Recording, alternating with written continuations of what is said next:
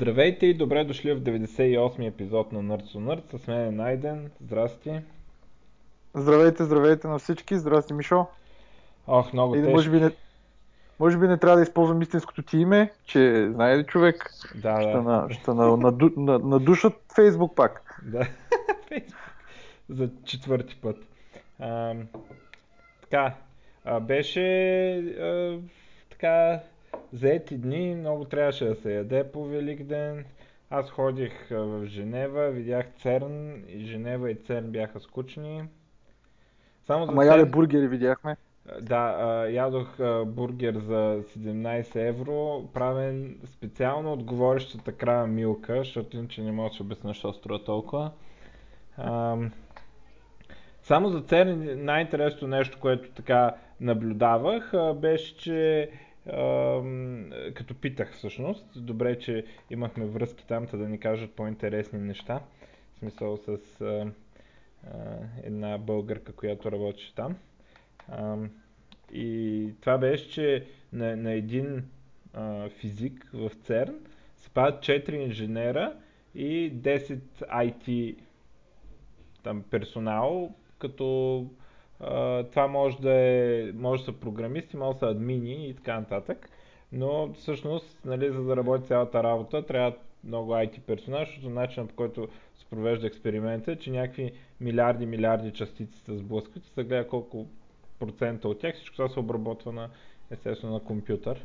И в крайна сметка се оказва, че най-много маймуни трябват програмисти.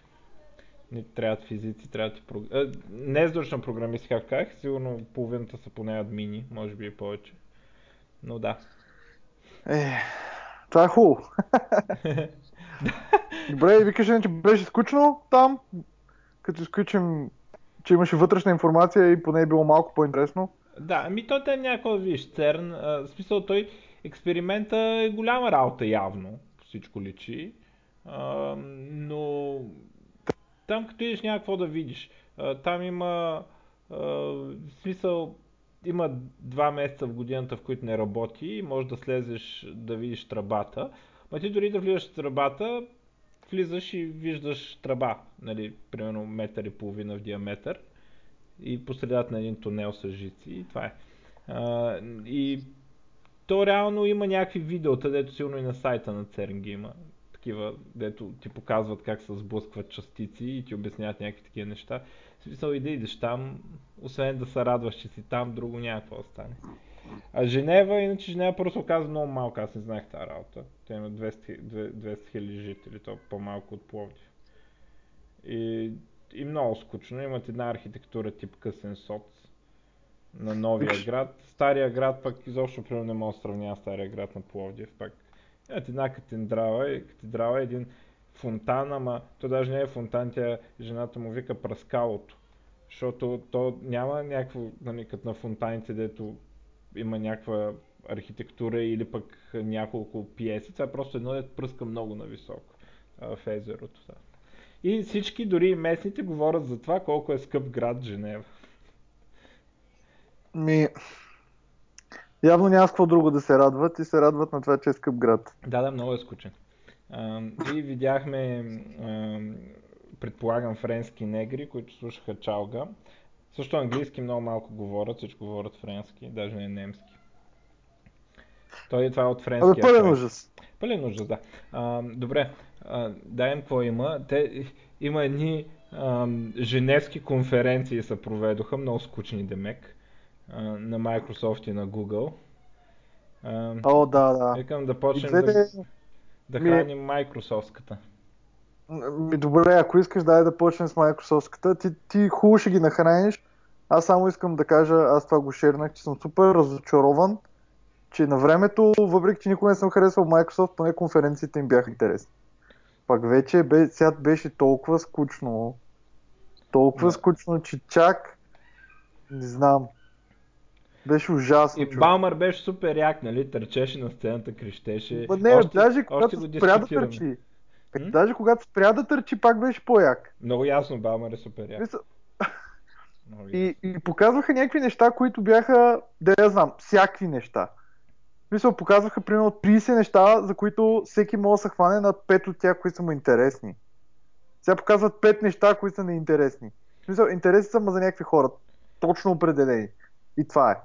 Първо, излиза индиеца и петнайсет минути ми говори общи приказки. Ама толкова общи приказки, че в смисъл не, не мога да разбера колко велико изобретение било електричеството. Ми знаем, пич. Нали? Някакви е такива неща и някакси го върта как така щяло да стане и с ей ай-то, ама то никаква връзка, нали, с нищо. Просто си приказва и така. И направо са, не знам, много, много скучен. И, и твърде дълго говори. Балмър хем по-интересен, хем по-малко прикаже. Ам... Та така, а, значи най-голямото и на двете конференции, за което всичко говориха, беше ей ай-то. Ам...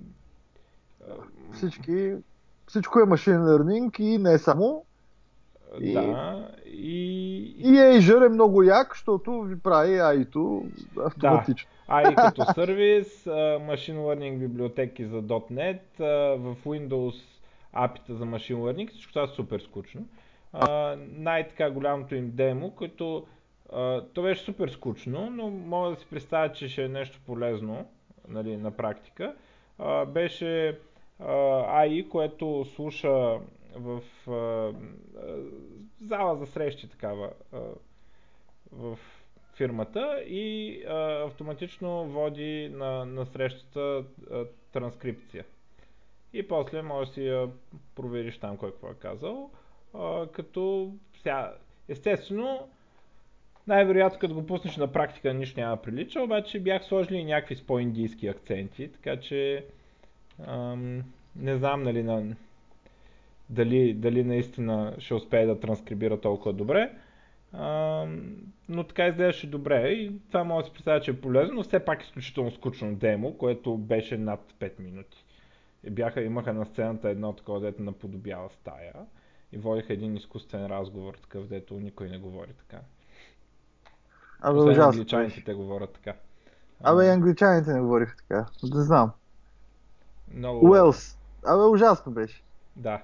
А, така иначе от по-интересни обявени неща, които а, бяха набутани в, естествено, не в главния keynote, а в някакви странични истории, а, или много кратък част в, в а, keynote-а.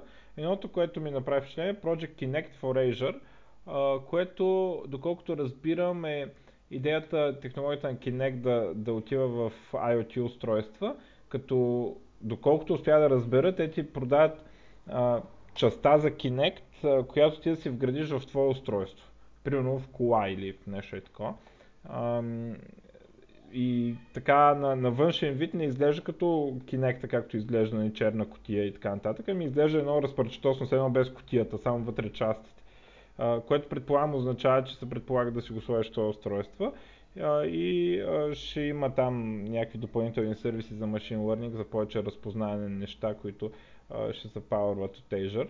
Но, нали, Kinect, след като го уби индиеца, все пак технологията, то ако не е станало ясно, Microsoft вече е Cloud компания и Office триста шейсет и пет компания, което пак е някакъв subscription за Cloud услуги. И индиеца прави всичко да, да стане абонамент за клауда, включително и Kinect, колкото и да е абсурдно. А... Да, анонснаха някакви неща за Office триста шейсет и пет за third party developer да се интегрират някакви техни си тулове, като примерно Zoho и разни Freshdesk и разни такива support неща да се интегрират в Office триста шейсет и пет и съответно да си седиш в тяхния Office Suite и съответно да получаваш информация от някакви third party сервиси, които да, може би ползваш. Та което... сега ходи разбери кое е ново, кое е старо, защото те винаги са имали някакви такива интеграции.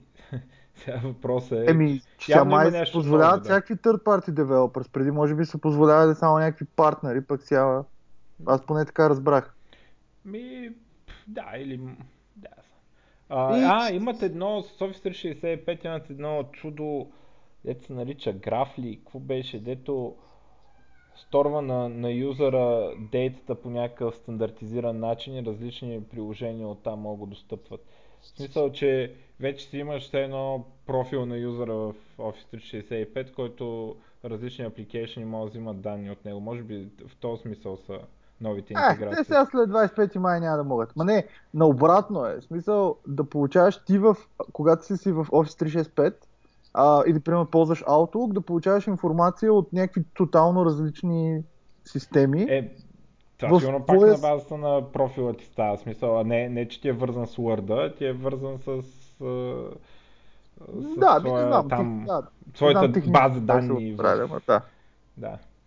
А, от .дот нет... Но казваха там някакви тикети, в смисъл получаваш съответно някакъв тикет на, на тикет система, която, или поне аз го гледах на, на, някаква, на някаква статия, но support тикет получаваш в мейла си и съответно ти няма нужда да напускаш мейла си, може да отговориш на support тикета. Тоест може да си напишеш отговор на support тикета, който после да бъде препратен през някаква support система. И ти си седиш в мейла. А, да. Това бяха картичките, някакъв формат за картичките. Ами не, това отделно, отделно показаха... Това не бяха ли картичките? Не, в картичките показаха там за някакви скеджулинг на някакви тъпоти, ама да, отделно показаха тия Adaptive Cards или Actionable Messages, не знам как ги наричат, дето са общо дето различни някакви формати, които може би са стандартизирани. Да, доколкото разбрах стандартизирани, но не разбрах от тях ли са измислени. Нали, но... Да, и аз а, някъде разбрах. Го пише, че са стандартизирани. Аз го, го мернах и е картичка, която да си вграждаш в другия апликейшн някакъв стандарт и да има екшънчета в нея. Да, е времето, не знам си какво, в смисъл да. Всякакви такива...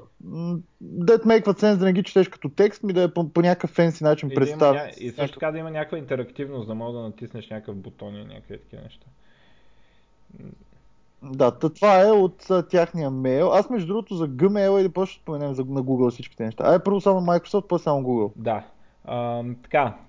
А, .дот нет Core три, а, което основният им а, така, фичър, който ще правят, а, е, че ще може а, application на Windows Presentation Foundation а, и Windows Forms да, да рънват върху .дот нет Core.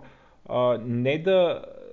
Значи те ще са пакет, те няма да са .дот нет Core, а, т.е. няма да върват на Linux и Mac, а, но ще, ще може да, да върват върху .дот нет Core, което а, позволява две неща. Първо, нали, ще позволи един ден да се спре .дот нет Framework, защото старите application ще могат да се портнат, нали, а, и да се използват там новите garbage колектори, джитове и глупости.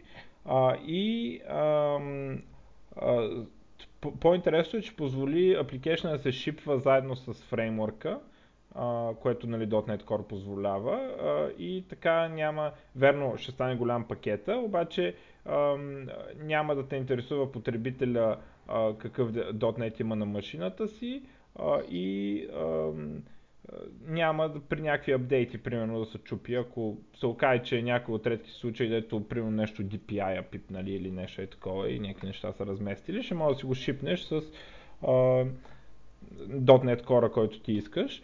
А, за мен е, това е, предполагам има хора с много инвестмент в тези неща, за които това е много важно.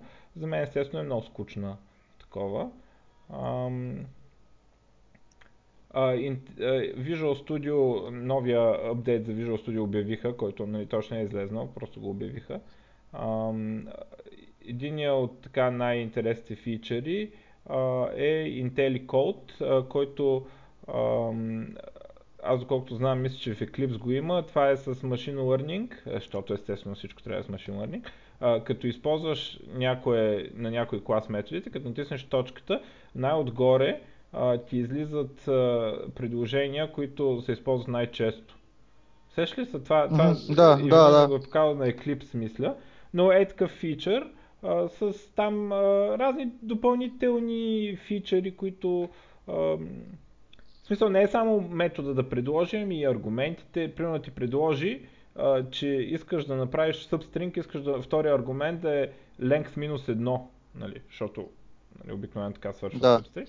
Uh, и uh, някакви такива неща с Machine Learning ще ги предлага от кода, uh, ще може editor config да ти генерира, даваш му един source code и то ти генерира uh, style руловете от този source code, нали? Пак ще използват uh, същите, същата методология, uh, дори ще може да засича някакви грешки, а, от сорта, ако имаш а, а, примерно х две минус х едно и после имаш y две минус х едно, ще кажем, сигурно искаш y едно тук. Нали, някакви такива, такива са им примерите. А, приличен фичър, но нищо не виждано и тук в този случай догонване, примерно на Java идетата. А, а, така. А, а те това райдер идето пуснаха да го IntelliJ и работи? Смисъл, а, пуснали са го, работи, не, да, пус, официално е пуснато, работи, не, не съм го пробвал никога. А, ако искаш ще го свали. Аз преди го бях свалял, но то беше някаква алфа и беше много зле. Пък аз бях качил на Mac и то там беше още по... Да, а, а, а друго само да те питам това, което каза за бъндълването на... Защото аз .дот нет въобще, в момента в който напуснах .дот нет света и реших, че ни, но .дот нет не съществува. А, ама примерно няма ли, защото нали, в .дот нет си имаш асемблито още от време едно. А, док, нали, в Java направиха модули чак в, наскоро, там в Java, Java осем, Java девет и... И, и там има едно, казва се J-Link. И всъщност ти можеш да направиш, когато правиш някакъв десктоп application, който не, не искаш да ти върви с целия джей ви ем, а, дори да не направиш десктоп, дори да правиш някакъв сервер application, да е едно най-вече за десктоп, можеш да направиш бъндъл на, на джрето само с модулите, които ти използваш. Ами, и всъщност да, няма да върви с... Не, не е с клас път, не е с само това, което ползваш, а е с модулите, които ползваш. Обаче ти... Пак те ги разпидаха, те са двайсет модула в момента и на практика ти можеш да направиш само стрите, които ползваш и то става доста малко, в смисъл.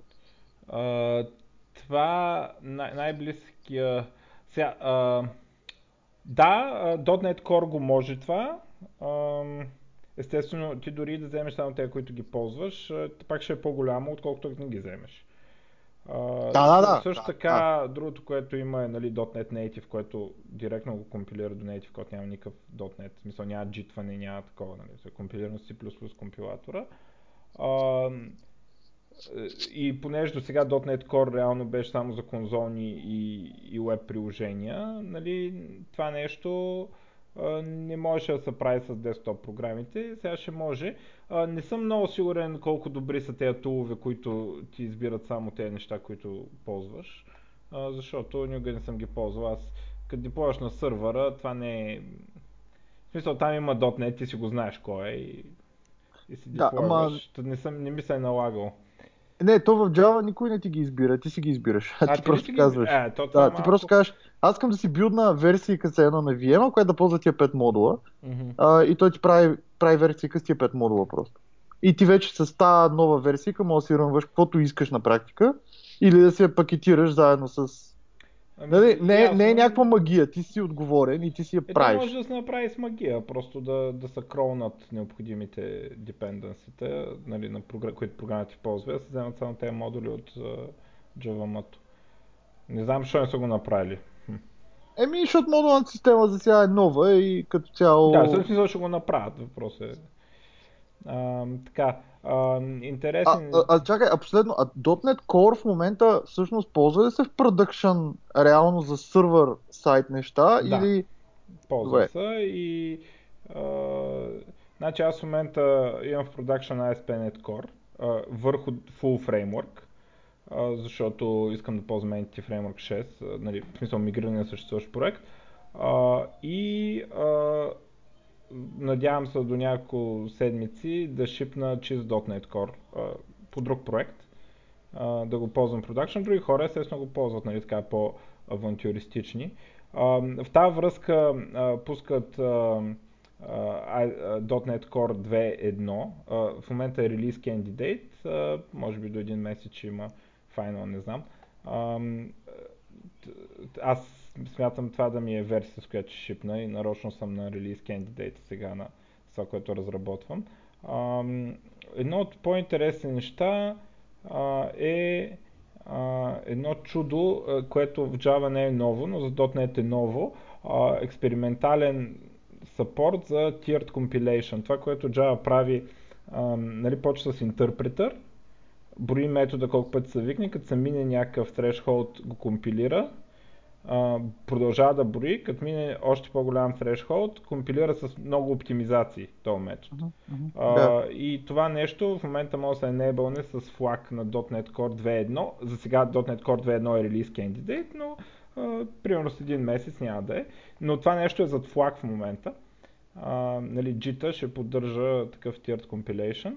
А, друго интересно а, е едно чудо, наречено Source Link, а, което е автоматично да ти намира сорсовете някакси с някакви анотации, ама не се задълбочих много. В смисъл, за да дебъгваш, нали, ти си сваляш кода и то намира там... А всъщност не си сваляш кода, сваляш си а, компилираните неща и то да намира а, пи ди би символите и те простоти. А, и едно нещо, наречено .дот нет Core, .дот нет Core Global Tools, което е нещо като тея ен пи ем и тея щуроти там с Node се правят, където си инсталираш някакви неща и а, Tools са нещ... програмки, които комьюнитито може да добавя към, към тея към .дот нет командата реално. .дот нет, ако кажем, че а, .дот нет е като Node или Не, не, не знам как го сравня, като ен пи ем да кажем, нали, пишеш ен пи ем, ми сто ен пи ем, не знам какво си. А, и даваш някакви команди и ти, примерно, ти генерира някакво такова. А, сега се направи някакъв съпорт, с който комьюнитито може да пише тулове, които да стават команди за тая команда .дот нет. А, ама аз такива конзолни неща не се занимавам, така че не знам. А, така, на Visual Studio а, превюто, а, освен а, това с а, а, подсказките. А, едно друго така интересно нещо, а, Visual Studio Live Share, а, което е а, да си шернеш а, кода, а, не, не кода, ами да си шернеш environment, все едно да шернеш скрина, ама не скрина, ами шер, шерваш от иде към иде. И, и демото, което беше, най-най-добре го обясна с демото, а, имат си някакъв протокол. Uh, и ти шерваш, примерно като линк или нещо такова, си шерваш идето с някой uh, и, и демото беше uh, единият цъка на Windows с Visual Studio, другият цъка на, на Mac с Visual Studio Code и му дава линка и uh, Visual Studio Code отваря същия файл, uh, даже реално той няма кода при него, няма ес ди кей-то при него, нищо няма, uh, вижда кода и може да пише по него в неговото си идея с неговите си настройки, примерно Visual Studio Code на Mac, а, и Live и двамата могат а, да редактират този код а, и дори да дебъгват, при което а, реално дебъгъра върви на този, който има ес ди кей-то, нали, и, и програмата при него, а другия може да, да следи дебъгъра. И, нали, интересното тук е, че това не е скриншер, това е и двамата имат контрол, нали, и си го прехвърлят там както решат. И Uh, всеки си е в неговото си идея с неговите си настройки. Нали, включително различно идея, нали, защото Visual Studio Code реално е различно идея. Uh, някакъв си протокол има там, не знам, какъв умрял. Та потенциално би могло и в други идеята да се имплементира. Естествено, те си го имплементират с тяхните, защото как да имплементираш чужди. Uh, но така, no. впечатляваш фичър, въпреки че на практика, де да знам колко ще се ползва. Чак Чак толкова пък да иска и другия да пипа, не може ти каже, напиши ей там или какво си, ако се шерва скрин. Но... З- звучи супер замързеливци такова, дето даже не им се става до на другия компютър, нали? Но, но да, е, в ремонт, environment се случи. Да. да, да. А, но като, като фичър е интересен, практическата полезност ще трябва да се види след известно време, нали? А, ако това... хората свикнат да го ползват, ще се ползва. Ако хората не свикнат да го ползват, вероятно няма да се ползва. Да. Uh, той трябва да се постараят хората да знаят, че има такова нещо. Uh, така, uh, друго, за Machine Learning библиотеката казахме, която мен ми е скучно, затова няма да говоря за нея. Uh, uh, така... Тук имат Microsoft, гледах, че някакъв тяхен лънчър за Android и съответно са направили някакъв application в Windows, така, дето да. мога uh, правиш там, това, което мога правиш с Mac, ако имаш iOS. Така, това са, двата, това са новите а, фичъри на, на следващия. Значи, само ако мога да кажа за текущия апдейт на Windows, който излезе на тези дни, буквално преди десет дни. А, и може би някои хора сега го получават на апдейт на Windows си. Нарича се априлски апдейт две хиляди и осемнадесета. А, така, Uh, малко повече от нещата са станали с Fluent Design. Uh, мен Fluent Design не ме кефи особено, uh, но за сметка на това е uh, по-добре да е консистентно, отколкото едното нещо да е с един, едни стилове, другия с друг. Но може да видите някакви неща, как под мишката ви, така с едно мишката е фенерче и осветява на някои елементи, примерно бутони и някакви такива неща се подчертават по много uh, така фенси начин. Uh, Това се вижда във все повече парчета от Windows. А, и а, само ще кажа за най-големия фичър. Има разни малки фичърчета. А, най-големия фичър е а, таймлайна. Таймлайна е нещо като а, с Windows, Windows и Tab бутона се а, достъпва а, и е нещо като хисторито на браузъра, само че за всякакви апликейшени. А, тоест апликейшена къде е автоматично, къде е с ей пи ай, Uh, си репортва или, примерно, ако цъкнеш два пъти на един Word документ, uh, Windows ще знае, че този Word документ е отворен с Word. Uh, и uh, какъв е резултата? Uh, скриншот от съответния application uh, и uh, Windows запомни, че на този ден uh, еди кой си application има отворен еди кой си документ. Ако, ако uh, приложението репортва неща, примерно Edge си репортва табовете, да кажем. И така получаваме нещо като историята на браузъра, само че за всякакви апликейшени. А, и а, когато натиснем това Windows и Tab, отстрани има едно като, като scroll bar такова, което връща назад във времето. И това нещо може да се синхронизира в, през Microsoft акаунта ти на различни компютри и получаваш нещо като history на апликейшните и документите, които си отворил в, в миналото. А, интересен фичър, а, успеха или неуспеха му зависи от това колко апликейшни ще се интегрират с него. А, Според мен почти никой, освен тези, които са от Microsoft Office и още някой друг на Microsoft, защото... Ми, да, може и така да стане, обаче ако се окаже, че фичър е успешен, може да се окаже, че има прешър върху те да правят програми да се интегрират с него, а, а то от някакви нормални неща, като дабъл клик на документ и асоциирана програма, то също си прави такива извадки. А, та, ще видим докъде ще го докарат. Uh, потенциално може да е много добър, но наистина зависи от съпорта на екосистемата, дали, дали ще избере го поддържа или не. Uh, това е най-големия фичър в този апдейт. Uh, сега следващия апдейт, за който ти спомена, uh, между другото за Edge има няколко неща.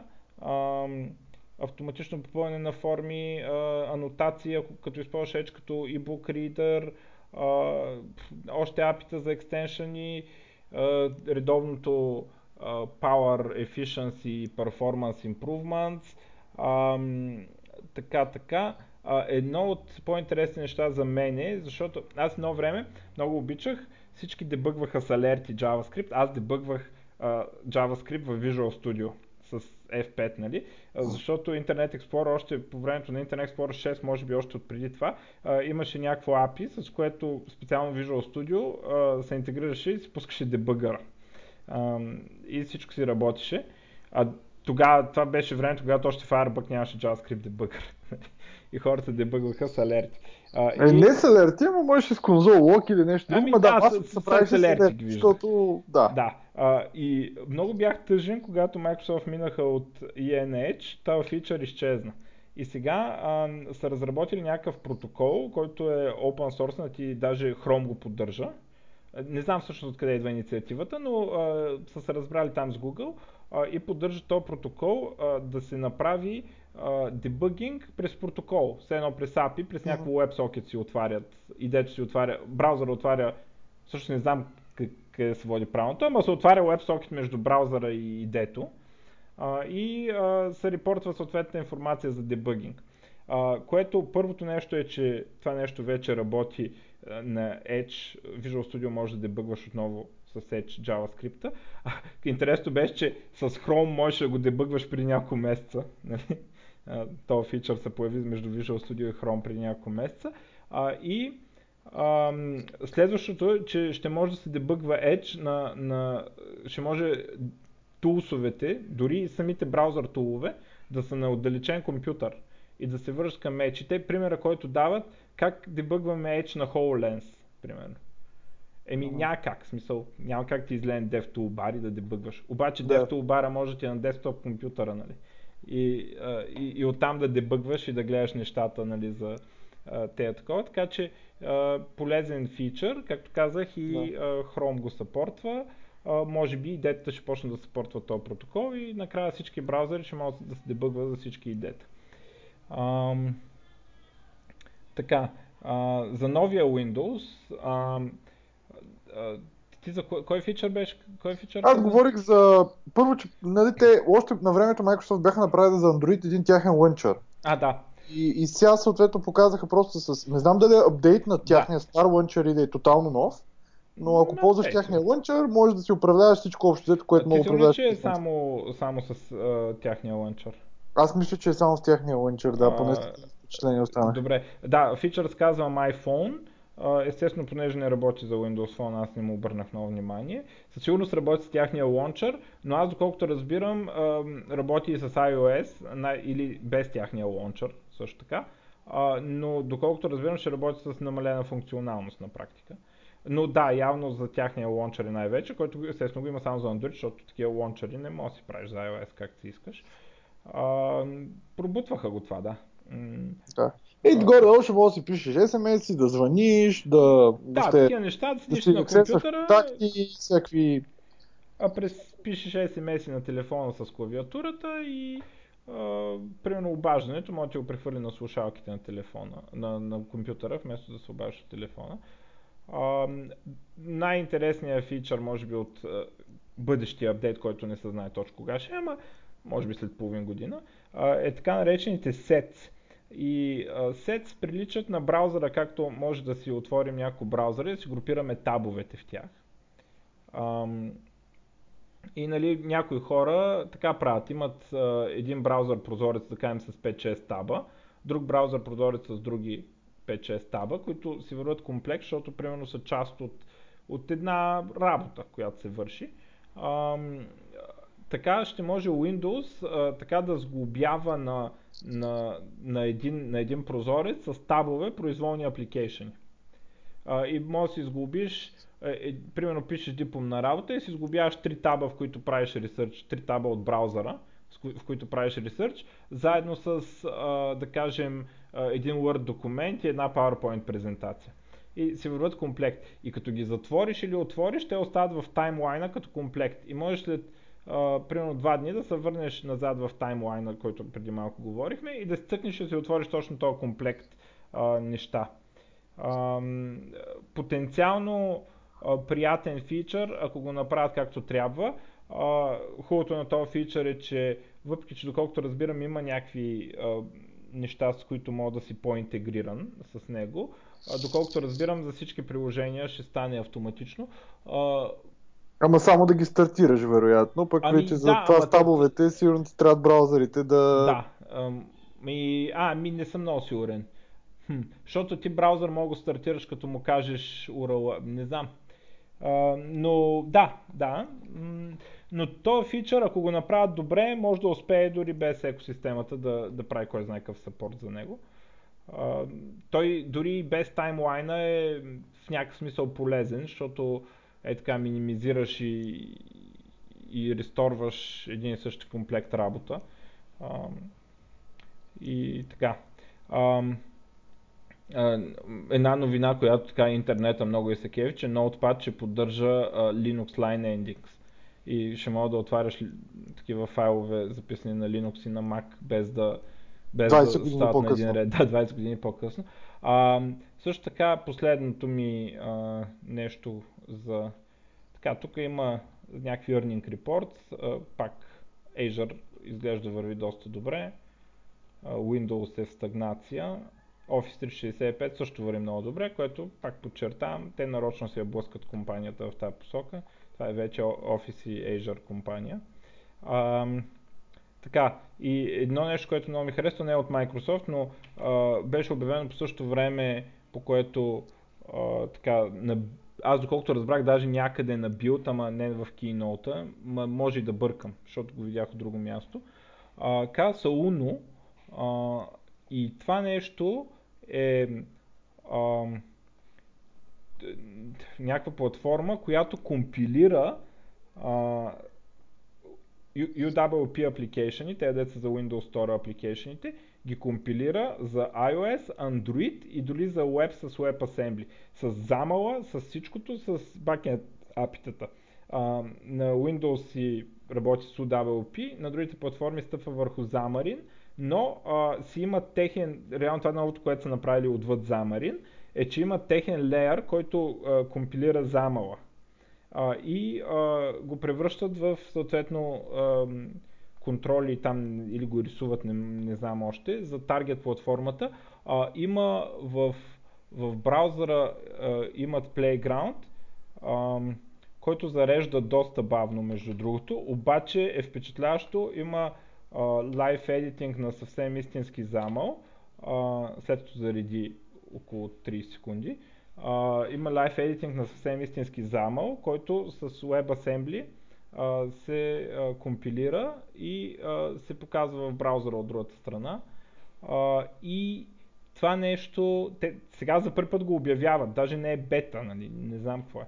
Uh, но това нещо, ако сработи, това за .дот нет ще е голям, голям хит. Защото това, не знам поради коя причина, ама дори Xamarin не се напъват да постигнат такова нещо. А това нещо, така, на първо тъкъв не работи. Може да спаси платформата. В смисъл, да, сега сървърния .дот нет няма какво да му стане, обаче десктопния, нали, той си е за спасяване. Нали? Да. И, и това нещо... Аз не, не, направо не мога повярвам, че е възможно такова нещо, нали, да... И така, като разцъках бачка на... Буквално си пишеш в, в браузъра замъл и онова ти показва замъл от друга страна, като твърдат, че минава през WebAssembly-то и през същия toolchain. В live демото им има само замъл, няма... Ам, не мога да пишеш .дот нет код, но... Там open source ще е на всичкото отгоре, не знам какъв ще им е бизнес модела, това не съм Microsoft, подчертавам. Uh, и има кода, нали, на GitHub, имат там демота и такива неща, ще можеш с, нали, в Visual Studio си го компилираш и си бичиш замъл, използваш едни и същи контроли, нали, дори да си направиш отделни проекти, примерно за Android и iOS, може да използваш едни и същи визуални контроли, да ги вземеш. Аз uh, това uh, толкова съм впечатлен, че смятам да си взема някои от Windows Phone програмите и да ги, да ги портна, uh, да видя, да видя дали работи това чудо. Uh, по принцип, така чакам да ми кажат дали работя, ама този път викам, като го пуснат, да се пробвам. Uh, като пуснат някаква мен... алфа, публична. Да. Ами може би чак за алфа няма се реда, ама примерно на бета. Пък и аз толкова бавно ще го правя, че то може да излезе файнал преди това или да го убият. Да, може. Uh, така, Та, това са ми май майкрософтските новини. Дай сега да нахраним и Google. Направо към Google да не минаваме.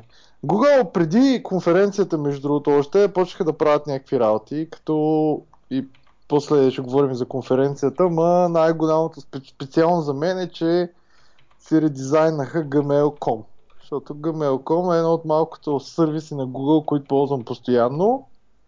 А, и джи мейл точка ком вече има нов дизайн, който за първи път след не знам след коя година, последните пет плюс години са сменили. И новия дизайн има и нови фичери от рода на а, такива писма, които примерно уж. Това, това не съм го пробвал, но писма, които примерно мога да имаш само определено време да видиш, след това не мога да ги отваряш. А, мога да снузваш писма, нещо, което всички мейл клиенти нормални имат, нали, yeah, вероятно Outlook няма. Какво означава това да имаш определено време да го видиш и после не можеш? Ами, примерно казва ти, първо, че имаш, това със сигурно съм го виждал, че има писмо, дето примерно ти пише, трябва да говориш в два дни, нали, имаш таймер. Обаче другото, което те анонснаха, не знам това дето са го пуснали, е, че примерно мога да пуснеш, абе се едно някакъв Confidential писмо, дето да кажеш, нали, ето го и примерно след един ден не мога да го отвори. Добре, човек. Ма... Е, да, ако ползваш ес ем ти пи или нещо, а, да, да, ще, да. Или там, то ще си работи, нали, ако ползваш поп три ди. Ама ако ползваш джи мейл, няма да го отвориш, нали. Сега, mm-hmm. не знам, може би, може би спират, може би спират да го пращат, нямам представа, разбираш ли, в смисъл след някакво време. Може би след някакво време, ако поискаш от клиент през поп три или през нещо дай ми писмо, или писмата, може би въпросното писмо няма го има. Mm. Това може би има смисъл за а, вътрешно фирмена комуникация. Да, а, да, интерна когато всичките ползвате Google Apps, нали, там и, и съответните Gmail-ове, вътре може да се пращате confidential неща, които self-destroyват и понеже е company аккаунт, така или иначе. Да, аз наскоро смених работата, между другото, и почнах в Новарто. А, и тъй като Новарто всъщност с SAP партнер и се работи много с SAP, SAP имат супер много точно такива guidelines, за примерно писма, които започват с Confidential, тата, какво са прави с тях, нали, какво е internal писма, тата. И специално ние наистина ползваме на Google а, суита и би било наистина полезно това, което ти казваш. А, друг е въпросът, че всъщност тия всичките нови фичери на Gmail точка com все още не са available за бизнес клиенти. За, за, за нормални потребители може да си го активирате горе там от това куделцето като гачния ключ и там мога да кажете, опитай новия лук. А, но, но да, за, за, за бизнес, бизнес къстъмъри още го няма, ама е полезно. А, това, което на мен също е полезно е, че има най-накрая фичър, в който ти показва писмата с атачменти, да ти показва атачментите преди да се отвори писмото. Мисля, mm-hmm. в грида ти показва линкове към всички атачменти, които са дошли заедно с писмо, а не просто иконка, че в мейла има атачменти. И ти се чудиш, нали, what the fuck, аз търся някаква презентация, ма къде по дявола и те, нали, в който всички мейли. А, може да се снузват писма, което лично аз като тествах не работеше, между другото, а, но, но пък а, аз ползвам някакви други клиенти, които, които така един, че имат а, снузване. А, под снузване, не мога да кажете, искам това, това писмо да ми дойде след два дни, съответно това писмо въобще обикновено ви изчезва и след два, два дни ви идва, следно тогава е било пратено. А, другото е, че на Confidential писмата може да се сложи, а, първо, че може да сложи кога да е експайрнат, второ, че може да сложи някакъв protection. В смисъл, може да кажеш, може да, сега не съм много сто процента сигурен как работи, обаче това, което те бяха показали, защото аз не можах да го пробвам, е а, може да сложиш ес ем ес protection на писмото. И в смисъл, пращаш писмо, първо, че може да кажеш, искам само един ден да го има, и второ, някой, че за да го види, а, трябва да въведе някакъв паскод, който явно ще получи като ес ем ес. Mm. А, и, да, и да. Хората да го ползват е по-невероятно от това да ползват лайфшера uh, на Visual Studio. В смисъл, това е толкова... да. Що бе, то вероятно ти като отвориш писмо с паскод, вероятно Google ти знаят мейла, защото не ти вероятно има, така да е, телефона и вероятно автоматично ще ти изпратят този паскод на да, телефона. Да, аз, аз го разбирам, ама кой ще си играе да праща такива, смисъл... И... Защо не я виждам тая работа, как ще стане? Не знам, и всъщност ако писмото е... И, и ако писмото е... Бе да, трябва да е само до Gmail, сигурно даже ще има някакви уорнинги, като го съчиняваш. Че, примерно, ако искаш да го правиш на някой друг мейл провайдер, по-добре не дей, защото, нали, няма да мога да го отвори. Е, да, бе, ма те някои, някои мейл провайдери не си имат, така, не мейл провайдери, но някои мейл клиенти си имат специфичен сапорт за Gmail и съответно може би те могат да екстенднат въпросния сапорт с някакви допълнителни неща. Да, да, но ако мейлът ти не е в Gmail, ще бъде... Да, знам. Е, тук, не знам, тогава да, не знам. Ама да, иначе пише, че като е експайрнал, пише, че имейл е експайрнал, не мога да виждам въобще съдържанието, пише, пише, пише кога е ресивнат, нали, дали искаш да отговориш. Снуза го казахме, а, също така, примерно, добавили са някакви неща като за security, примерно ако много често, тия, които м- има фишинг мейли, това, което много често се случва е, те пращат супер много мей- мейлове, обаче обикновено този мейл, който е изпратен, вече не съществува. Мисля, ние, аз на времето в Мирк така фудвах канали, нали, може дето обикновено влизах и излизах постоянно с рандомникове и те даже не могат да ми ударят едно хуна, нали, трябва да... Смисъл, те като дадат кикбан, то аз вече бях излезнал, влезнал, то такъв юзър вече нямаше, нали? А, но, но така правят и обикновено мейлите, генерират някакви мейли, пращат се някакъв фишинг или спам или whatever имейл. Има линкове на този мейл, които винаги си работят, нали, все пак е фишинг, но самия имейл не, не функционира. И сега в Gmail се добави един фичър, отгоре ти излезе един огромен червен бар, пише този меседж изглежда dangerous, на червен фон и пише що, примерно, може би е фишинг, пише, че може би мейла вече е disabled, то, даже точно такъв е кейс, се пише account has been disabled а, и съответно за, за някои хора да е по-лесно да видят такива мейли всъщност и да не се объркат по някакъв начин. А, също така добавиха там отдясно имаш таскове, които имат нов интерфейс, Google Tasks, имаш някакви като мини апчета, всъщност имаш мини календар в самия Gmail, който се вари в дясната част. Uh, някакви такива като адончета за, за Gmail, които м- може да се екстенднат по някакъв начин в един момент и да има някакви, някакви полезни неща, като мен много ме дразни, че чата е от ляво. Сега, примерно, не знам, защо чата не е от дясно. Ама, примерно, календара сега го има от дясно, Keep го има от дясно, аз много ползвам Google Keep uh, за всякакви ноутове и обикновено даже ще го имам като приложение и на всякакви телефони. Но сега даже ще го имаш и като малко барче в Gmail-а отдясно, което е пак такова супер полезно. А, и има всъщност възможност да добавяш, имат marketplace на такива апликейшенчета, само че тези, които не са, аз не съм качвал нито едно, но предполагам, че идеята е някаква такава подобна. Нещо, което ще ви помогне да напишете мейл или докато си гледате мейла.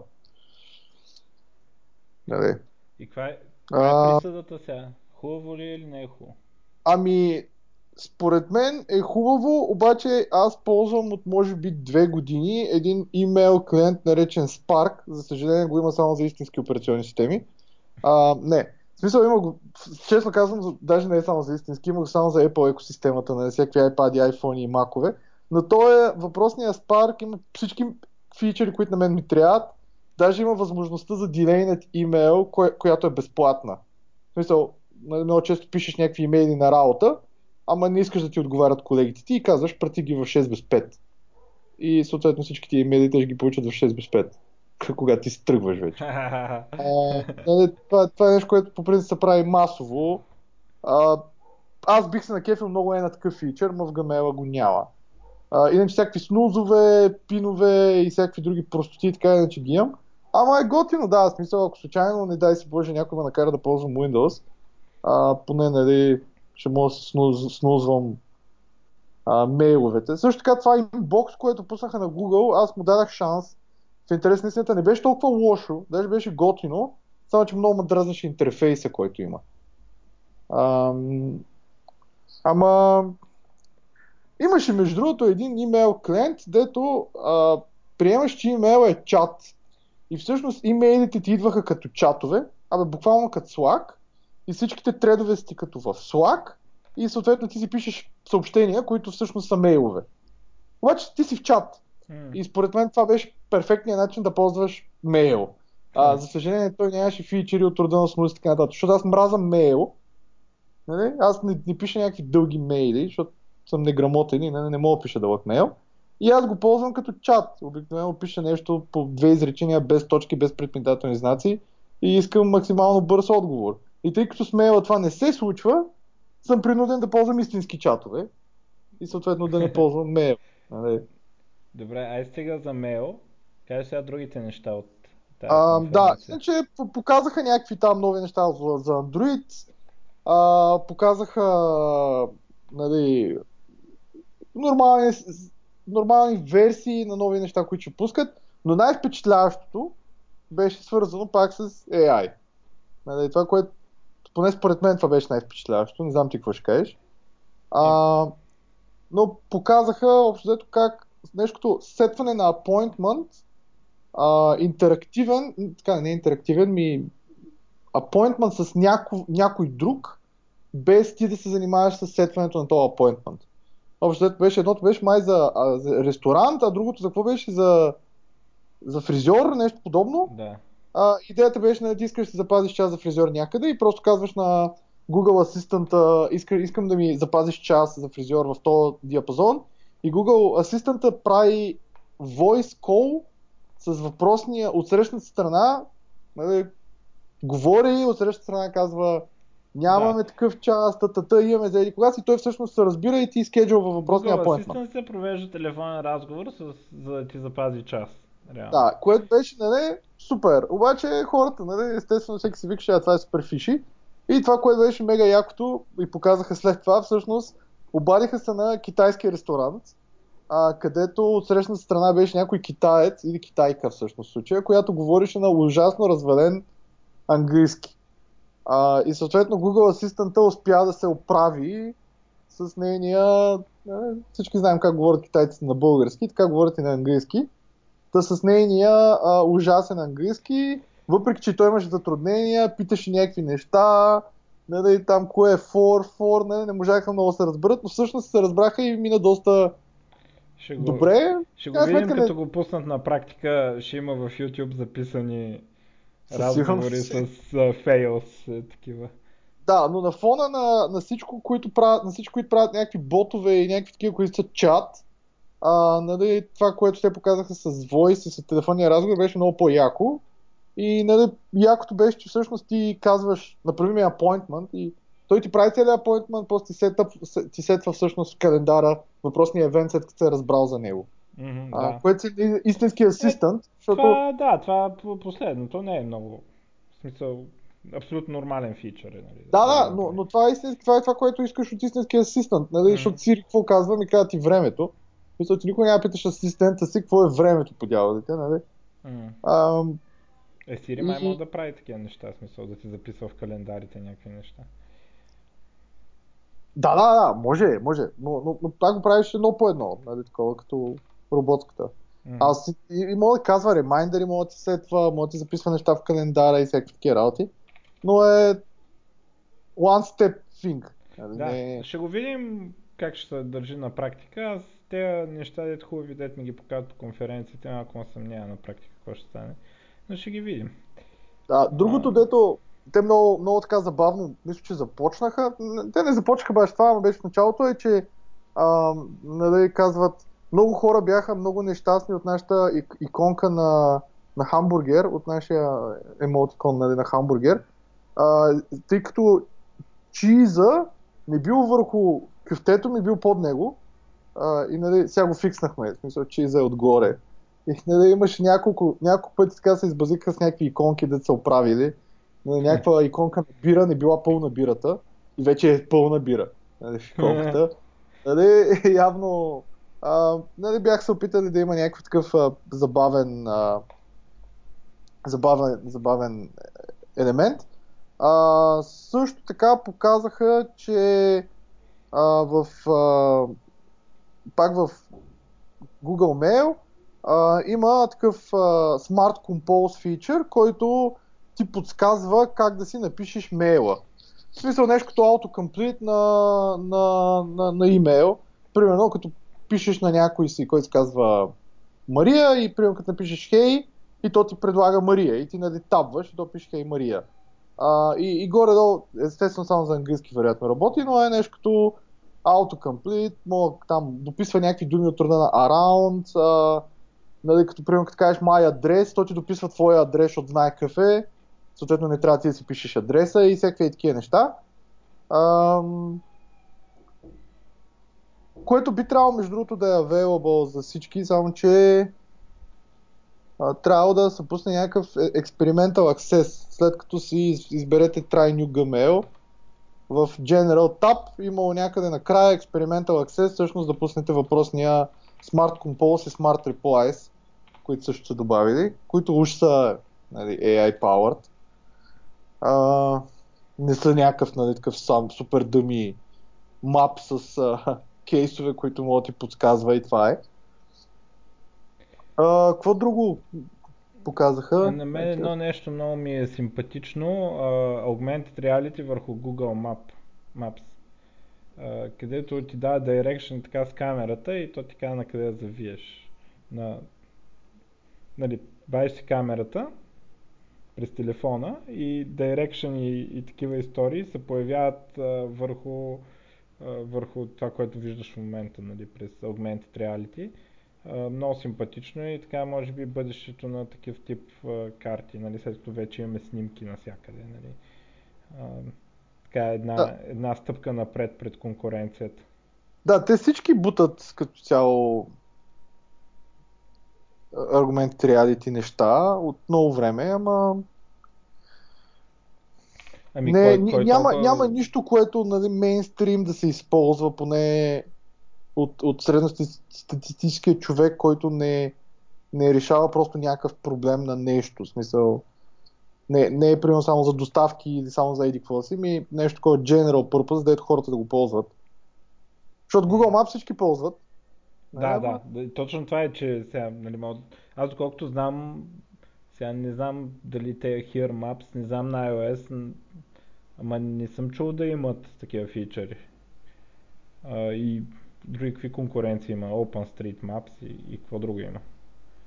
Дето има такова като, а, в смисъл такива, а, дето имат еквивалент на Street View.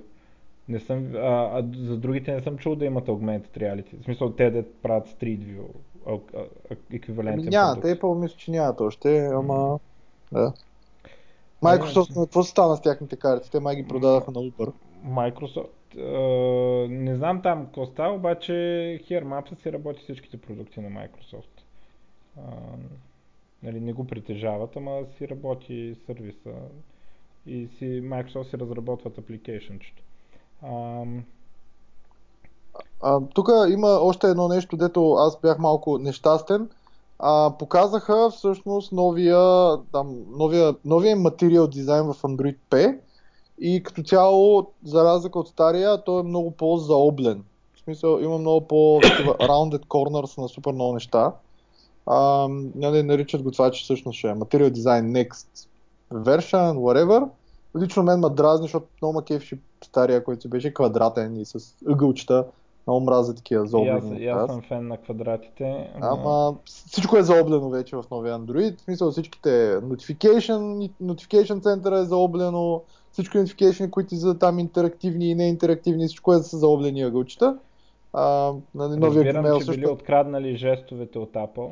А, да, да. Показаха всъщност а, такъв gesture support на Android P, подобен на, на, iOS, на iPhone X. А, много хора казват, че е наистина супер, поне така изглежда и нали, най- най-якия gesture support yet, едва ли не. А, като се появят телефони с него, ще видим дали колко е great. Аз нямам iPhone X, мен си ма кефи iPhone с бутон. Ама... А, и също така показах още едно нещо, което се опитвам да намеря от сигурно от две минути и не намирам. Абе, добав... направиха нещо като материал дизайнер. А, само, че не мога го намеря. То е нещо като... Абе, нещо, което ви, би, ви позв... би ви позволява да си направите едва ли не материал дизайн на апа, но да смените гама и да смените някакъв стил. В смисъл да не е... Абе... Да, да, да, да не е дефолта.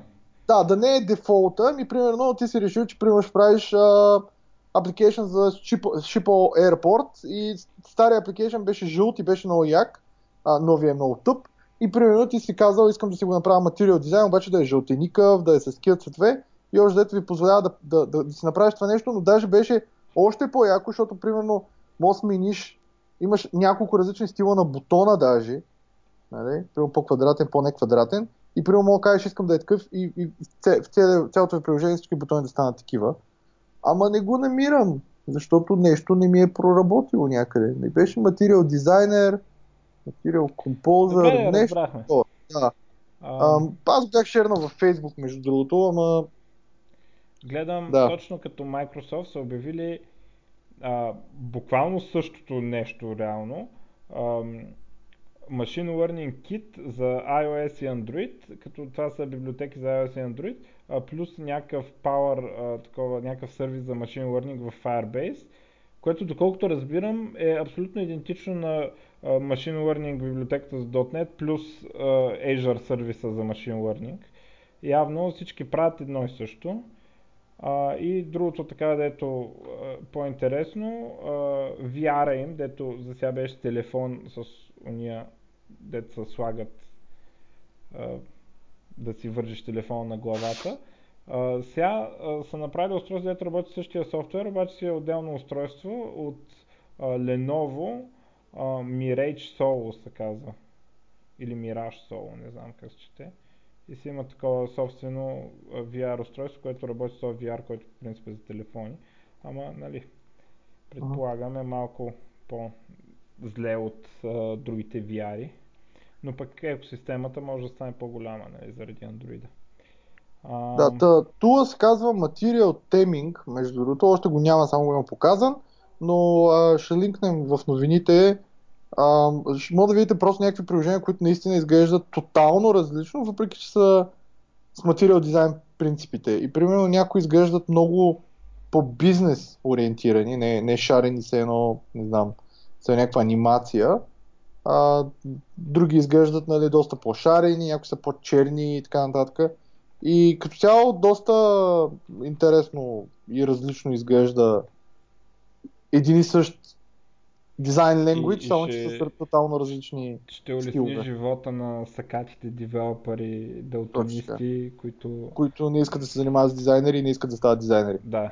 Примерно. Да. Но им искат жълт application и не знаят как да го направят. Да кажем, да. да. А, добре, а, друго имаме ли за Google или да минаваме нататък, че нали, насъбрахме време? Май, аз нямам друго за Google, поне... Добре, а, ами аз тук давам набързо новините, а, които така са ми направили впечатление от бая време вече, някои забравени. А, първо Cloudflare обявяват а, ди ен ес едно точка едно точка едно точка едно. А, това е аналогично на Google осмиците. А, идеята е да са privacy-centric. А, а, поддържат там някакви неща за криптиране, дет нямам идея как работят. Uh, и нали, се хвалят, че били всъщност по-бързи от на Google, uh, което не е изключено, все пак Cloudflare нали, си поддържат, за да си правят услугата, която е защита от DDoS, поддържат някакви си ди ен и някакви такива неща, това трябва да са подготвени. Uh, това като го пуснаха беше на първи април и аз мисля, че е първи априлска шега между другото. Да, верно е на първи април. Uh, Uh, Valve uh, махнаха Steam машините от, uh, от Steam Store, uh, Steam машини и ог вече, обаче те заклевам са работили по Linux, така казаха, само дет Steam машини никой не иска да си купува, uh, то това беше очевидно според мен, uh, че никой не иска, само че може би някой ще да ги поиска само защото са от Valve, обаче се оказа, че дори Valve не могат да направят някой да ги иска. Uh, Така, за macOS новия а, за Valve, да само, само а, за Valve, а, таковаха Steam Link, а, анонснаха ап, който ще бъде free доколкото разбирам и ще ти позволява да си стримваш всякакъв контент а, на, към телевизор или към таблет или смартфон на цял, цялото си library, което имаш с Steam игри за пи си. А, не се знае нали, как ще го контролираш, защото съответно контролите са тотално на телефон с тотално различно, отколкото на пи си, пък на ти ви хептен не е ясно, но въпросният ап, който ще казва Steam Link, а, ще бъде а, достъпен за всички, което е малко кофти, тъй като те бяха пуснали на времето едни а, Steam Link Devices и има хора, които са си купили въпросните Steam Link Devices, които всъщност правиха точно това. А, впоследствие Valve се решили всъщност да го пуснат като ап и да е available за а, всички. И ще има съответно и за Android, и за iOS application, е, съответно за ти ви-тата, вероятно, кои, за които ще върви са тия Smart ти ви-та, които така и не са с Android. А, но да, мисля, до някъде... А, добре, я ми кажи за новия macOS, който доколкото разбирам, най-големия му фичър а, била а, възможността да работи с external джи пи ю. Ма той този не е нов. Значи по принцип на пети юни, трябва, мисля, че на пети юни трябва Apple да имат евент, тяхния. А, okay. И съответно на него ще покажат новата версия на Mac, както и ще покажат а, вероятно... Пише, новия... Тук пише десет точка тринайсет точка четири и пише available.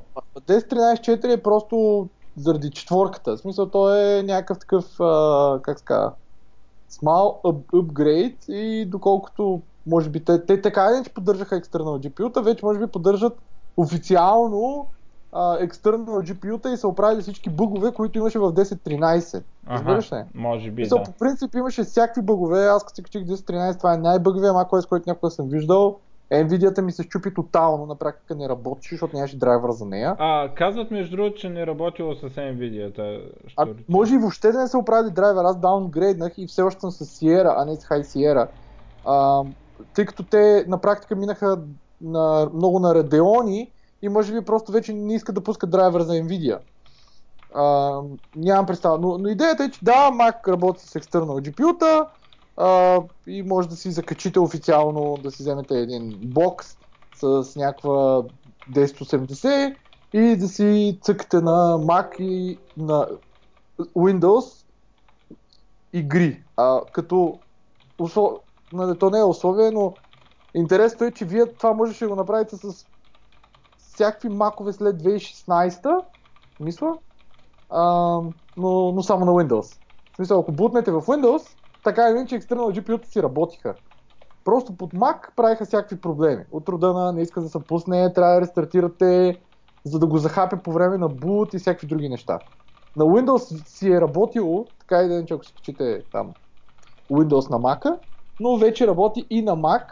А, не че тръгнете да играете игри на Mac, но примерно ако правите някаква анимация и някакви, а, ако редактирате някакви супер хеви видеа и филми там пет кей, четири кей, whatever, а, може да си закачите екстернал джи пи ю, което ще подобри рендеринг спида ви, нали, горе-долу.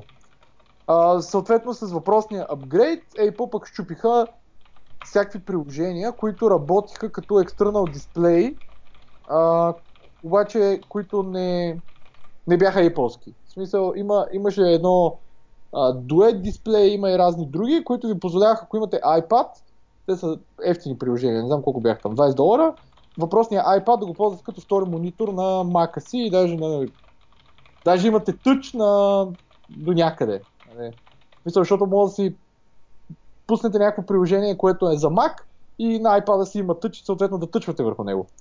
А, но всички тия приложения се счупиха с десет точка тринадесет точка четири. Вероятно, защото Apple са променили нещо на, на, на такова essential ниво, на много ниско ниво. И съответно, ако пък апгрейдите от десет точка тринадесет точка четири, няма да мога да ползвате всичките тия приложения. Така че пак половинчата работа от Apple, ама... Аз четох, че Nvidia не работили с екстернал джи пи ю. Само атитата. Въобще? Еми, така разбрах. А, имало, а. В смисъл, out of the box не работят въобще, а имало там някакви си хакове, с които да се подкарат. Да, той не е хак, значи Nvidia имат един, казва се Nvidia Web Driver, мисля, че се води, който може да си качите. Аз да се призная веднъж, така го качих, че просто трябваше да, не знам, че имам два часа да си оправя мака. А, но тъпотията на този Nvidia Web Driver е, да, всичко работи супер бързо, ама тъпотията е, че всеки път, като си апгрейдните мака, този драйвер го няма. С други думи, вие трябва да го реинсталвате всеки път, при всеки апдейт на Mac. А, и съответно, всеки апдейт на Mac много често чупи стария драйвер, така че трябва да чакате да спусне нов. Та е... Абе, не си струва... Според мен е занимавката. Но а, възможно е да не поддържа Nvidia. Да, пише, не са съпортят все още. Еми... Никой не харесва Nvidia, нали? Той какво беше? Линус Торвалдс имаше един... Линус Торвалдс не харесва и те затова решили, че... Обяснява, да. Обяснява, че това са най-ужасната компания на света. Най-трудно се работи с тях. Показва им среден пръст и така нататък. Uh, да, иначе за Apple имам още една, една новина. Както казах, на пети ще има тяхната девелопър... Не, всъщност има две конференции. Едната е uh, Professionals, едната е Consumers Oriented. И всъщност тази, която е за, специално за MacBook Pro-та, за новата версия на Mac, uh, и за някакви нови неща с Xcode и така нататък, и юзка, а тази, която е септември, е обикновено за iOS, Apple Watch и... въобще такива end customer неща, въпреки че малко са смесени и понякога пускат къстъмърски неща и на юнската. А, но единия, той не е официално потвърден, въпреки че много такова са, много сайтове са го, го писаха и са го потвърдили, че Apple ще пускат ти ви application, а, който application ще е стриминг application, като идеята им е, че вие ще можеш, можете през тяхния application Да, да ползвате други стриминг сервиси и съответно да имате само един subscription към Apple, който вероятно ще е с някаква отстъпка и Apple вероятно не се знае, ще взимат ли няма да взимат някакъв процент и как точно ще става цялата работа, но ще мога да гледате примерно и Netflix, и Hulu, и Amazon и така нататък, всичко през един и същ application, с един и същ subscription. Ам, и също така се, се, се, се говори, че въпросният ти ви App Ще, отделно ще стримва и някои Apple специфични ти ви шоута, тъй като нали, те там наеха да правят някакви някакви, някакви ти ви шоу, сериали. И, mm. не знам какви са, да, но пише, ще има четири. Да, ще има стриминг сервис и ще мога да... Добре, дай да не обявяваме неща, дето ще трябва да ги говорим пак. Ама да, ама не, интересно е, че всъщност вие дори в момента, ако си купите абонамент на... Примерно, аз ползвам Netflix. Обаче, ако си купиш Netflix, а, то втория, как се казва втория пакет? Platinum, сета, този, който ви дава ейч ди на две, две устройства. Ако си го купиш през Netflix, ви е двайсет лева в България. Ако си го купиш обаче през iDevice, а, всъщност ви минава през iTunes subscription и всъщност е шестнайсет лева. Реално, реално излиза по-ефтино да си го вземеш през iDevice, отколкото да си го вземеш директно през Netflix. Което е много странно, ама... да, и, и, и поне нали, всичките инвойси, които получавате, така не ще само от Apple. Ам, добре. Ам... Така, мина, минали епизод говорихме за загубените шест минути с а, мрежата на тока на, на часовниците на микровълновите. Сега новина, върнали са ни шест минути. Обаче лошото е, че сега пак трябва да си, ако си оправил часовника, трябва пак да си го оправи обратно.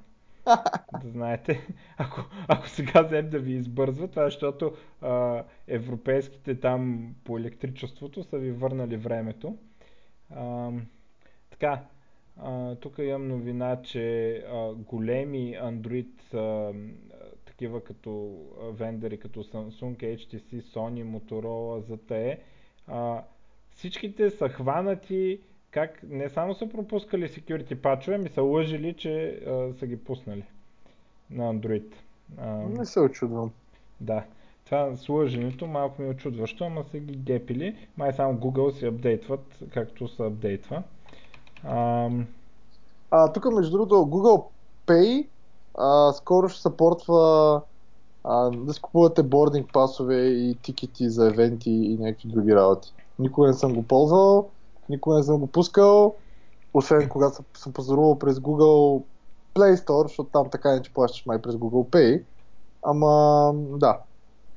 Така, сега тук имам една новина, дето искам да ми обясниш. Сега то интересното е, че аз не мога да разбера защо новината е Announcing Graal ви ем.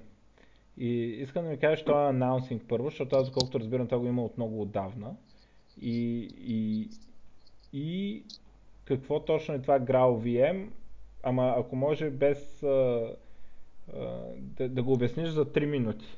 Аз не съм се занимавал реално много с Graal ви ем, тъй като а, Graal ви ем просто излезна версия едно точка нула сега. До да. Сега беше някаква... Не, то в, Чак в само нормалните... да кажем за, само за да хората, в... че това, това е част нормалните... от джей ви ем-а, само да кажем. Защото а... само ние знаем за какво се говори. Ми...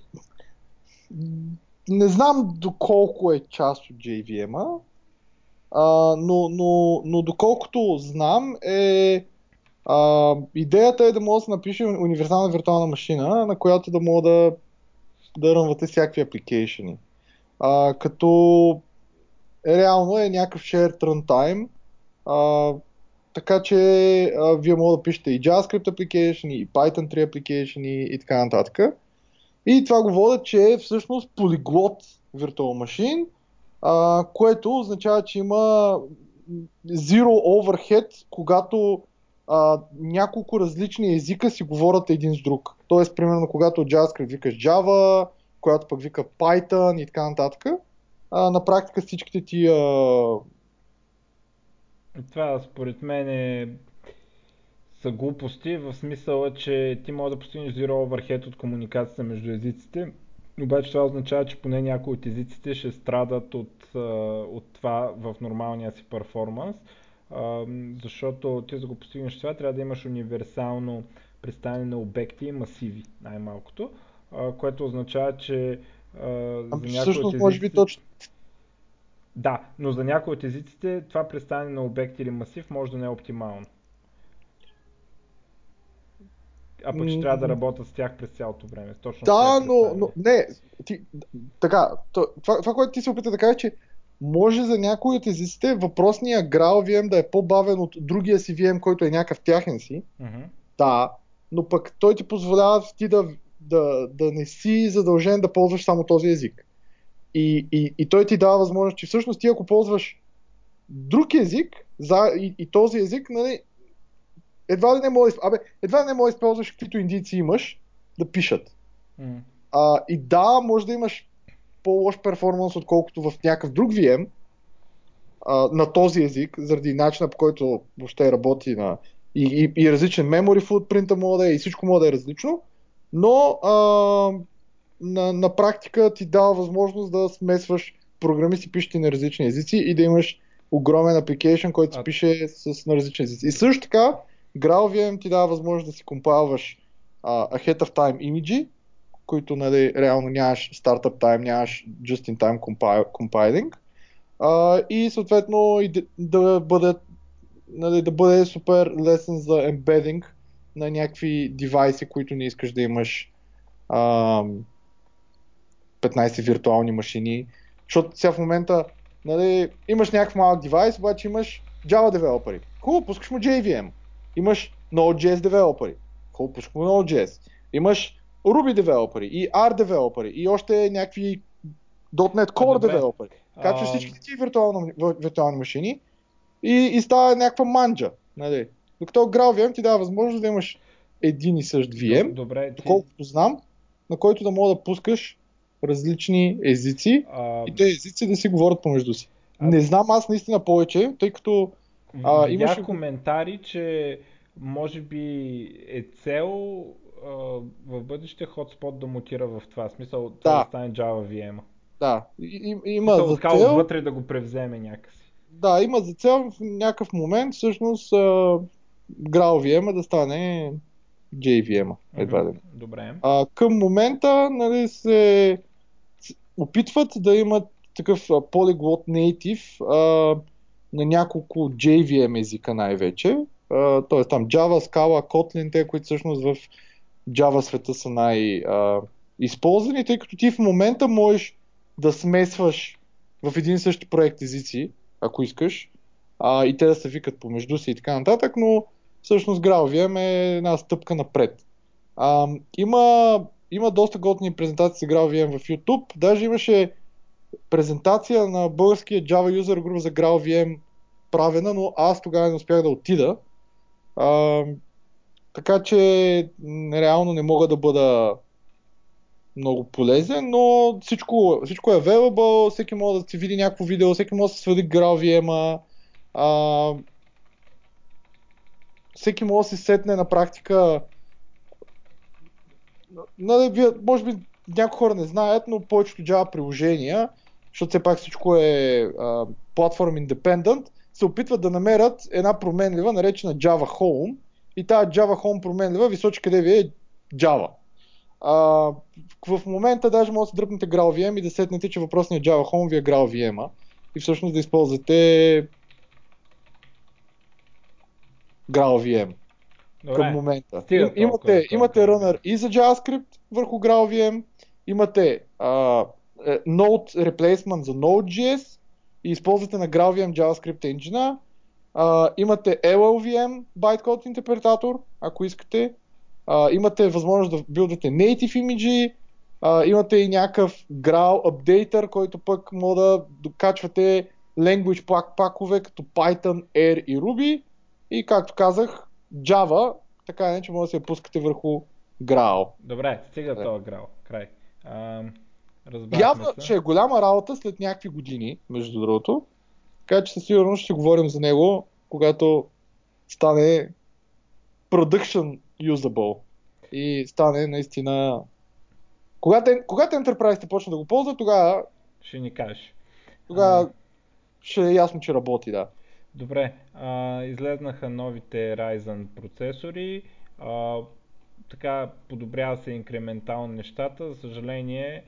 статус-квото си остава както си е, а именно, че ако искате Single Core Performance ам, Intel, т.е. и Gaming също Intel, а за другите неща Ryzen е много по-голяма далавера, по-евтино, повече ядра и работят добре и така.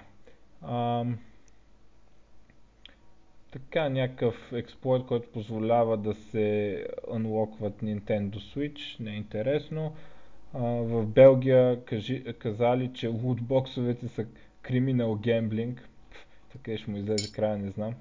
Да, и са казали, че разни Overwatch и още други игри, ако не си преразгледат, и, и другите са някакви игри на и ей, на и ей Games, ако Mike не си преразгледат... затвора. осемстотин хиляди евро а, глоба аз бях чел. Mm. Нещо такова. Или по-скоро няма да има Overwatch за Белгия. а, така, една от така по-забавените новини. Руснаците и тяхната легендарна а, агенция Роскомнадзор а, се опитаха да спрат Телеграм. И а, ефекта беше много така, особено на Twitter, така много забавен, защото Телеграм, въпреки че... Аз не знам точно а, в крайна сметка какъв е резултата, но поне първите три-четири дни а, резултата беше, че уния банват, банват, банват мощно, само че това, което банват са някакви сървъри, дето се хостват на Google Cloud, Azure и естествено Amazon. И уния банват, банват и банват големи ай пи рейнджове. Съответно, а, големи части, части от тези клаудове спират да работят, а, което означава, че на някакви банки им падат системите. А, включително някъде четох, че от тяхните системи били паднали някакви такива. И през цялото това време Телеграм продължава да работи и им се подиграват по Twitter.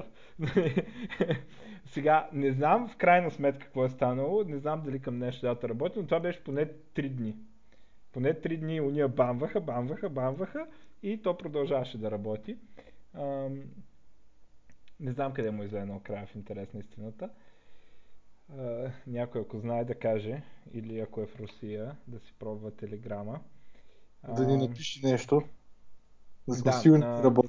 В Related News, фаундъра на WhatsApp, uh, един от двамата, който явно останал, той другия бил напуснал по-рано, uh, напуска Facebook и uh, казва, че uh, така, на слуха е, че са имали сблъсъци с Facebook uh, за privacy и такива неща. Нещо явно Facebook смятат да променят. Uh, и WhatsApp-а да си загуби някой от privacy нещата, та то напуска демонстративно. Ами въпреки, те нали там Facebook ги, там съд, мът, не знам си какво, заради големия скандал, сколко там милиона personal information неща, дето изтекаха и отделно и заради а, джи ди пи ар-а не, не, не, не Facebook добавиха, ма не, Facebook добавиха разни там да се съгласяваш всъщност за какво всъщност, какво имат право те да правят всъщност с данните, които имаш. И вероятно пък за WhatsApp има някакви други неща. Нещо технически искат да пипат изглежда, защото нали, WhatsApp си работи там с end-to-end encryption и всякакви такива щурки. Та може би това нещо ще го раз, разрушат. Може, да. Може би до сега не са, въпреки че те го имат от две хиляди и четиринадесета или нещо такова. А, между другото, във връзка с Facebook, на, те имаха и те конференция някаква, аз на повече неща не обръщах внимание, но а, едно интересно нещо, а, Facebook ще има собствен дейтинг сервис, но ние сме твърде дърти за тази работа, нали? А, но... Не знам, ще слагаме, но... ще слагаме чужди снимки, на, да, да не изглеждаме страшно. А мен жена Ама, ми да. дава. А, а, и... Ама... Да, това, което бях казал, че всъщност е нещо подобно на Tinder, обаче за разлика... Ще използва профайл дейтата, за да намачне. Ще използва да. нещата, които знае, така уж ще прави по-добри мачове, защото Tinder, аз доколкото разбирам, реално по снимки мачва. Нали, смисъл, не, то мачва, си... мачва, ми да, то май няма, няма някакъв мачинг там, просто ти гледаш някакви хора, които ти харесват и някакви хора, които те харесват. А, там mm. вече не знам, може спишете. А, но, но Facebook... Това, което бях казал, първо, че не даваш така профила, второ ще прилага хора, които не са ти приятели, явно не знам, явно да не дам души женати, а, и че за разлика от всички такива приложения, които имат някакви лимити, примерно не, имат някакъв платен пакет и ако не си с пакет, платен пакет, може да пишеш само на петдесет човека или там дезна на колко човека, а, тяхния няма да е базиран на... Нали, на... Абе, едва ли не ще е фри. Да, да. Мисля, да ме... подобно на Facebook, ще продават вас. Те имат потенциал наистина да мачнат повече хора с интереси, което може да стане не толкова за някакви one night stands, колкото за, нали, наистина някакви хора си намерят жени там. Ама да, да знам, да. Но е интересно, че Facebook навлизате в този пазар и как ще се отрази на такова. Ти знаеш ли нещо за а, Ubuntu, дето си връща Gnome? Не бе, то Ubuntu си върна Gnome. Значи Ubuntu на времето имаха един а, юзер интерфейс, който се казва Unity. А доколкото а, разбирам, кой... сега е първата там, това се води. Не, това е първия, който... това, това е първия ел ти ес. А, да. Да, да, добре, да, да, да го кажа така, аз... А, а, а, значи с, с две думи те имаха тяхен си интерфейс, който се казваше Unity, който много хора харесваха. А, много хора не харесваха, аз не го харесвах. И тъй като съответно за тях в един момент се оказа много трудно да поддържат и версия за Gnome, която се казваше Ubuntu Gnome, която върви, нали, и версия на Unity. И след като тази тяхна идея с те, всъщност Unity го направиха с идея, че да, да, е, да е с различен интерфейс, за различни девайси, съответно цялото това continuity или там както се нарича experience, нали? Те всъщност заради това направиха Unity, но тъй като това се видя, че няма го бъде, а, решиха да ние спираме Unity и още на предната версия на Ubuntu седемнадесет десет те добавиха Gnome, който изглежда като Unity, т.е. да, настроен ви е по подобен начин на Unity, изглежда по подобен начин на Unity, с подобна тема като Unity, но всъщност е Gnome. И в осемнадесет точка четири, нали, вече официално си е, това е long term support. Unity просто го няма вече. Да, вече няма Unity, пет години ако искате да ползвате ел ти ес-а, ползвате реално Gnome, който изглежда като Unity. И гледах някакви ревюта, че се държи много добре, че не мога повярвате, че та-та-та, че въобще няма ви липсва Unity, че са направили всичките неща от Unity, които може би на вас ще ви, са ви трябвали, които в Gnome нямаше, те са ги екстенднали и са препачнали като а, примерно Global Menu. Нали, примерно аз, аз много, как ползвам Mac, Mac еф ди ем Global Menu. А, и съответно на Gnome имаше някакви Global Menu, това че почти не работиха. Та въпросния Gnome с Ubuntu уж щял да има Global Menu и някакви други неща, които там batch notification-и, тия едно, две, три, дето ви броят, нали, като notification на application-ите, които се появиха и в Windows, които в Mac имаше от време едно, и в iOS имаше от време едно, пък в Android има точки, майната му, но тия, тия едно, две, три, които ги имаше в Unity, вече ги има и в Gnome и там направили се някакви неща и уж е супер. Това е. На практика можеше да си играете с въпросното Unity последната година. Просто тя е по-стейбъл и по-някакви нови неща има.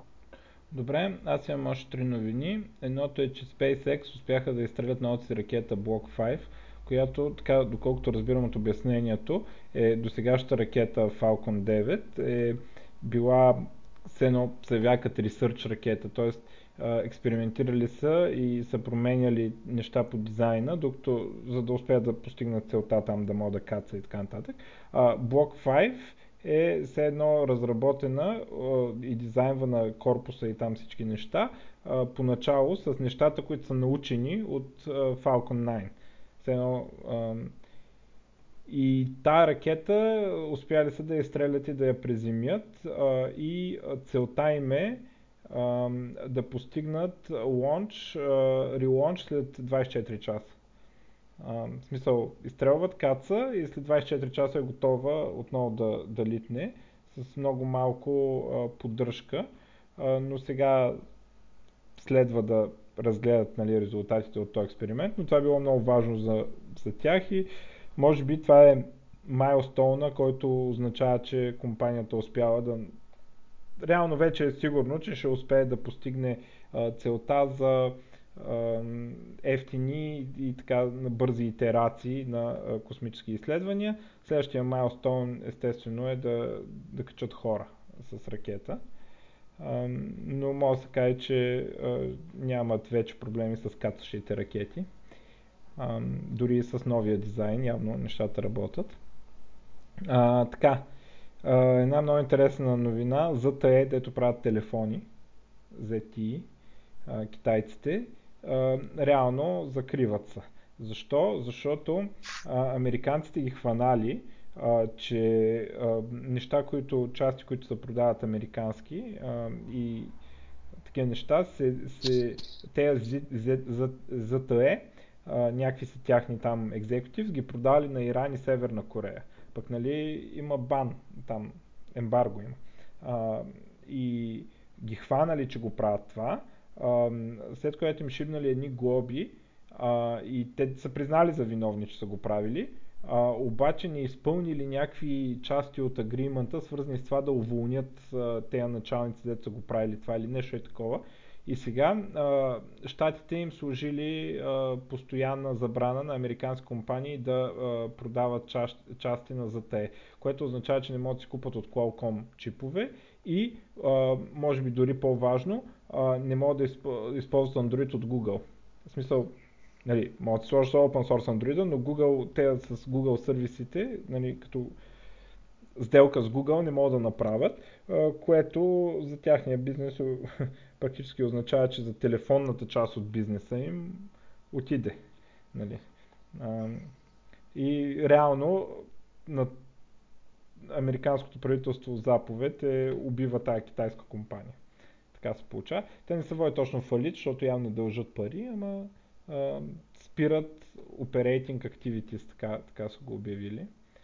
А, това е също интересно, така чисто политически такова, защото нали, се са говори дали Китай дали може да се оправи без американците, ами е тази китайска компания поне не може. В смисъл явно има още критични технологии в щатите, без които а, не става работата в Китай. Естествено обратното също е вярно. А, и последната новина, а, което може би снимките са по-интересни около нея. А, Русия пуска а, ядрена електроцентрала, плаваща. А, изглежда като огромен кораб. А, този кораб няма двигатели, ами се дърпа от други кораби. А, целта на, на, на електроцентралата е да захранва нефтени платформи а, с електричество а, и ще доплува до тях, ще си ги захранва. А, Не, не било първо, първата така в света, а, но една от малкото. А, и а, също така ще бъде, когато излезе на море, ще бъде най-северна, най-северната ядрена централа, която нали, на най-северно разположена, която съществува. А, както казах, по-интересни са снимките, отколкото това, нали, колко е огромно и вътре си има всичките неща, дето си ги има файт, да кажем. И всъщност това са ми всичките новини на мен. Добре, аз имам някакви супер кратки. А, едната е, че Apple иска permission да се джойне в Drone Testing програма, заедно с където вече са аплайнали разни други компании от рода на Amazon и така нататък. А, което нали, не се знае сега Apple а, дали ще се джойнват в Drone бизнеса. Към момента нали, не са имали интерес преди това.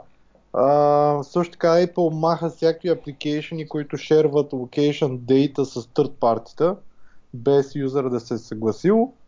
А, това е до някъде, вероятно всички знаят, че джи ди пи ар влиза в сила на двадесет и пети май тази година и благодарение на този а, това хубаво съкръщение General Data Protection Regulation А, вече едва ли не апликейшни, въобще сайтове и въобще всеки а, няма право да споделя с third party персонал информация, без вие да сте съгласили, без да ви е казал за какво и така нататък. Има и там и много други неща, ако искате да знаете повече за... и да научите повече, говорете с Божо.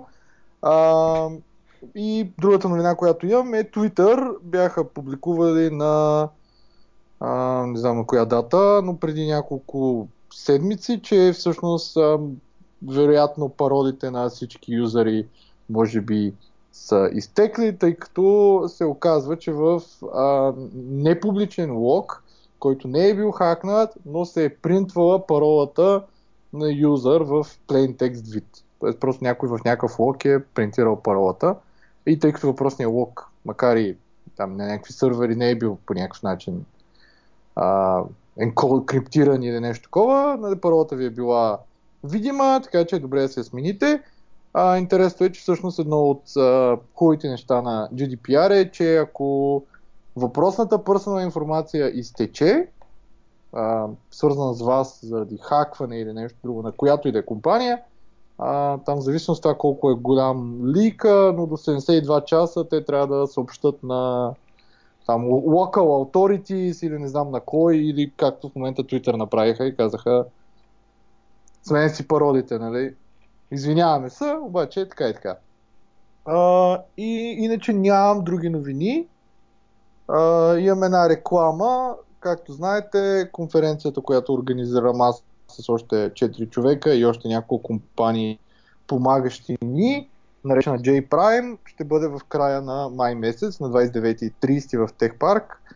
А, ще бъде два дни, аджендата е available. А, новостта, освен че ще бъде два дни и два трака, е, че имаме workshop-и, които ще бъдат шест, ако не се лъжа. А, може да бъдат пет, поне аз виждам пет. Може един да е изчезнал. Добре, а, тъй ще има пет или шест workshop-а, които ще бъдат така по-дълги, а, поне три часови и съответно ще бъдат по... Uh, нали, по детайли, ако искате да, да посетите workshop, е добре да си носите компютър, съответно ще бъдете в една малка заличка, която ще бъде с uh, бюра с маси и съответно ще се пише. Uh, иначе за конференцията всички сигурно знаят, че се, се, се опитваме билетите да бъдат максимално ефтини. Uh, билета Early Bird тикета беше сто и четиридесет лева, колкото беше билета и друга година, иначе сега билета е двеста. Uh, миналата година, в интерес на истината, билетите свършиха няколко дни преди да... Буквално два или три дни преди самата конференция, но uh, така аз малко казах, абе хора, дайте да ги оставим, че винаги има някакви там двадесет до тридесет човека, които няма да дойдат. Така че пък за два-три дни няма толкова много билети да се купат, но миналата година бяха свършили билети преди самата конференция. Тая година на практика, въпреки че сме заложили на петдесет човека отгоре, може и да свършат. А, има студентски билет, който е сто лева и съответно има доста, имаме доста спонсори. Спонсорите получават някакви десет-петнадесет процента отстъпка от билети, така че ако работите в някои от всичките фирми, които са спонсор, а, може да се обърнете към тях, да ви дадат билет. Те получават и безплатни билети, така иначе няколко. И всъщност това е. Мишо, ти ще дойдеш ли на J-Prime? Еми, ако ме пуснеш жената... Айде, ако ще дойдеш, ти дам билет, даже ще напиша стилгарта да... Ма, да, много да е ясно, че това е да. Истинското ти име, не... Да, ами... Стилгар Попринцип, Бананов ще им, Имам напиша, желание, така. но... А... но... Но имаш отговорност. Да. Вече си голям човек. И тук, да. Тук положението точно за тази конференция е такова, че ам, по принцип жената отива с приоритет. То знае Java, ти не да, знае Java. Да, тази причина, да. Хубаво. Добре, ами да, това, това е, е иначе, да, иначе ще има интересни събития през, мес, през този месец в София. На шестнадесети, другата сряда, ще има събитие организирано от VMware за Uh, Continuous Integration, въобще как се... Да, тази сряда. За Continuous Integration, гордо как се сетъпнеш Jenkins, как се направиш там пайплайнове и така нататък, така нататък се направиш билда.